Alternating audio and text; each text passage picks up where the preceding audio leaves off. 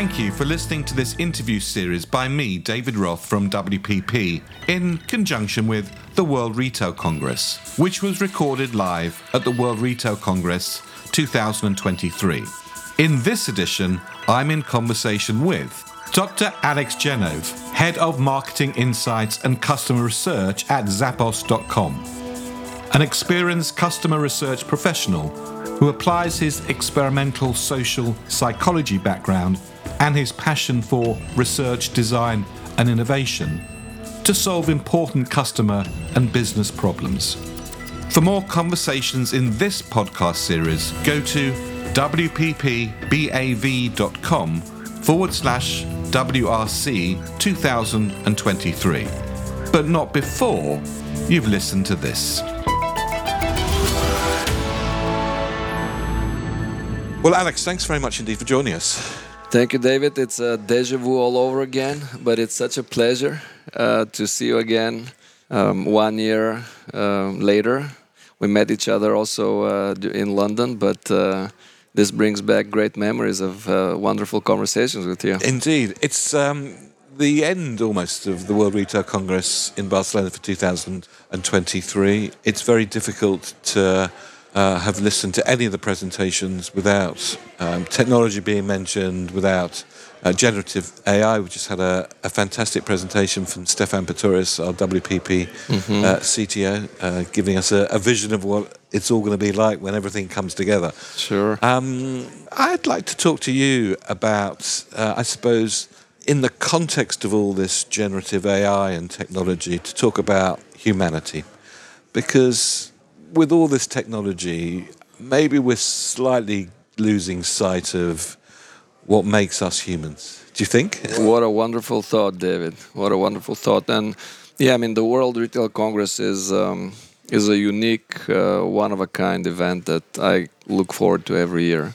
And what makes it so is this uh, balance of the topics and the you know the discussion areas and and you know under Jan's leadership, obviously these four pillars have um, have developed, and one of them is a customer. And like you said, um, it's so much more important now, more than ever, to talk about customers as humans, to talk about humanity in light of this utter fascination, right, uh, with uh, technology and with AI. And it's uh, gotten to a fever pitch recently I mean, it caught us all by surprise. It's in the past few months. It's strange that because clearly, you know, work on AI, generative AI, has been going on for the last 15 years, but it does seem like the last couple of months, the doors have opened and the world has realized what everyone's been working on for all this time. It's amazing. It's some. It's as if they were working behind closed doors and then they pulled the curtain and it was ta-da. It, it, it's amazing. I years ago I visited the MIT Media Lab and um, you know there were, there were brilliant minds there talking about text analytics and this this kind of knowledge repository and all that. And I wonder really what happened uh, recently to to pull all this together but it is it's showing a lot of promise. It's really impressive but at the same time um, as a as a psychologist by training and uh, a humanitarian at heart um, it worries me a little bit because I think this this fascination with technology is uh, can lead us down a path that um, that takes us away from humanity and from, from customer service and from great customer experiences. How do we make sure then? Because history has told us, I mean, since the Luddites, that uh, technology is unstoppable. And as a lover of technology myself, I'm right. glad that it's unstoppable. But, but how do we fuse humanity? Because I think we, we are with, within technology now, because I think we're coming to a different stage of technology. This isn't sort of microprocessor based right. engineering technology. Right. This is right. about elements that are integral to the DNA of what humanity is all about. Exactly. So, David, this is extremely insightful what you just said because indeed history repeats itself and um, the luddites is one thing i'm not i'm not one of them i don't hate technology but you remember this was a backlash um, back in the day when the mechanistic age in the mechanistic age, everybody was fascinated by the mechanism, by the cogs, and and then even the human brain was depicted in terms of cogs that are turning and so on. And some people were concerned about that. Now we're back, I believe, in the same uh, to the same point, but in a different uh, different technology. Now it's not cogs, but it's ones and zeros. And um, I, I love technology as well. I think technology and AI can do can overcome the limitations of the human brain in many many respects.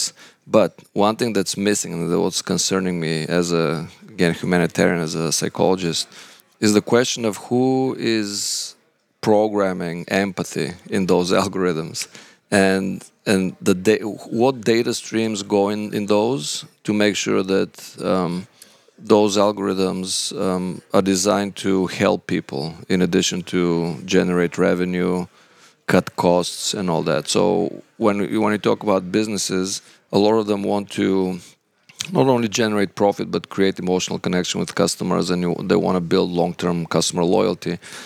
But in this respect i businesses are not unlike individuals in, in terms of uh, interpersonal relationships. So if you think about how we interact on an interpersonal level many times that's how you know customers interact with businesses let's take trust right trust is very difficult to build and very easy to to ruin right and then extremely difficult to rebuild so the question is, um, if you have a friend that always calls you when they need something, right? and they keep taking from you and taking from you and taking from you, you, you wouldn't trust that person. You wouldn't want to be with them.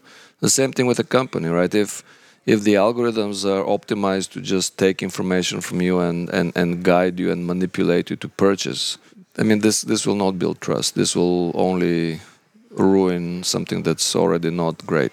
So, in the context then of how these algorithms are arrived at and developed and optimized, should there be some guardians of this? I mean, do we have to think of a new way of being able to?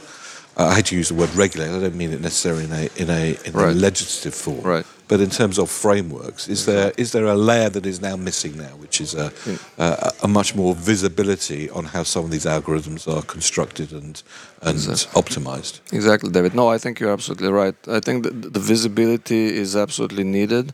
I think at a higher level, the question is who is building the the balance. It's all about balance. It's not one or the other.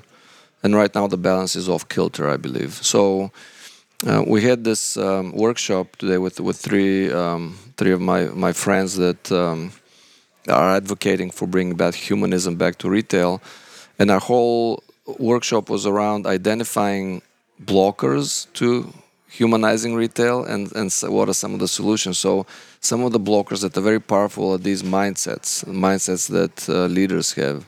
For example, understanding talking to customers is not scalable. Customers cannot tell you what people can you can't trust what people say. These are all mindsets. And if um, if executives have these mindsets they're not going to invest in understanding customers as people. It doesn't take a lot of investment. It's not rocket science. It's really doing some qualitative research observing customers talking to them. You can always scale that.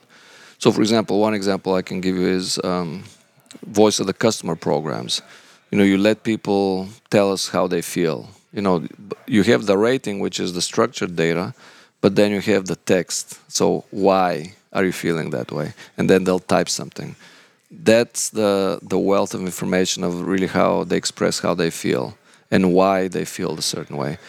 Then you have mountains of text data and that's where you need for example powerful ai to analyze it and to structure it but you need to feed that sort of sentiment data into the algorithm. So the question is who builds the, the feedback loop into those algorithms? So the algorithms start with an assumption, assumption of what David likes. Usually if it's based on the average of another million people, most likely it's going to be wrong. Or, you know what I mean? For things that matter to you, how do I know what you like, right? So who builds this feedback mechanism to, to teach the algorithm? about your preferences, about your state of mind, about your personality, right? I think that's the that's the data that's missing. So if that data is missing, um, what do companies, organisations need to do in order to ensure that the way in which they're using and will be using some of these new generative AI techniques is the most appropriate? Sure, sure. It's um, I mean on the culture front, company culture front, I think it's establishing this culture of customer centricity and this this view that what people think and how they feel matters, right? So then the way to operationalize it in, in organizations is to have everybody in the organization listening on customer service calls, right?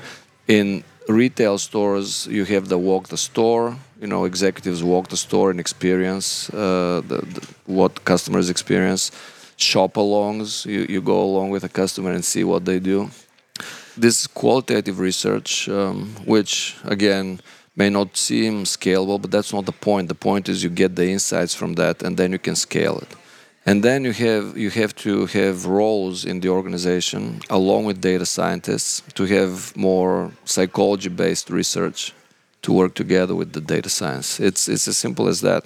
So, for example, at Zappos, um, what we started recently is this informal working group. We call it the customer council, and then we invited people from customer research, data science, you know, um, UX, uh, merchandising, competitive intelligence, all working together to solve a business problem. Right? How can we help our customers and make them more more loyal, help them with their lives, and as a consequence, they come to Zappos and purchase more frequently.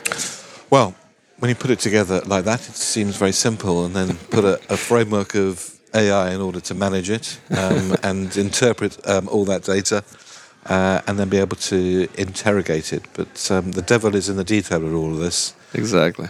Um, it's going to be very interesting. I was going to say a few years of development, and it's going to be much longer than that. But the way in which new techniques are emerging almost on a weekly basis, right. maybe it won't take as, as long as that. But uh, it's going to be an interesting ride. Absolutely, David. It, it, it's just a matter. I would say it doesn't take much to infuse that empathy and that other additional piece of code that really asks you.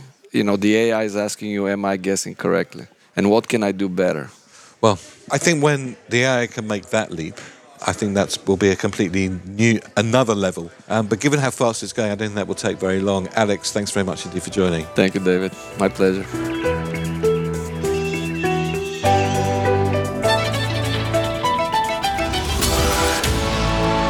For more conversations in this podcast series, go to wppbav.com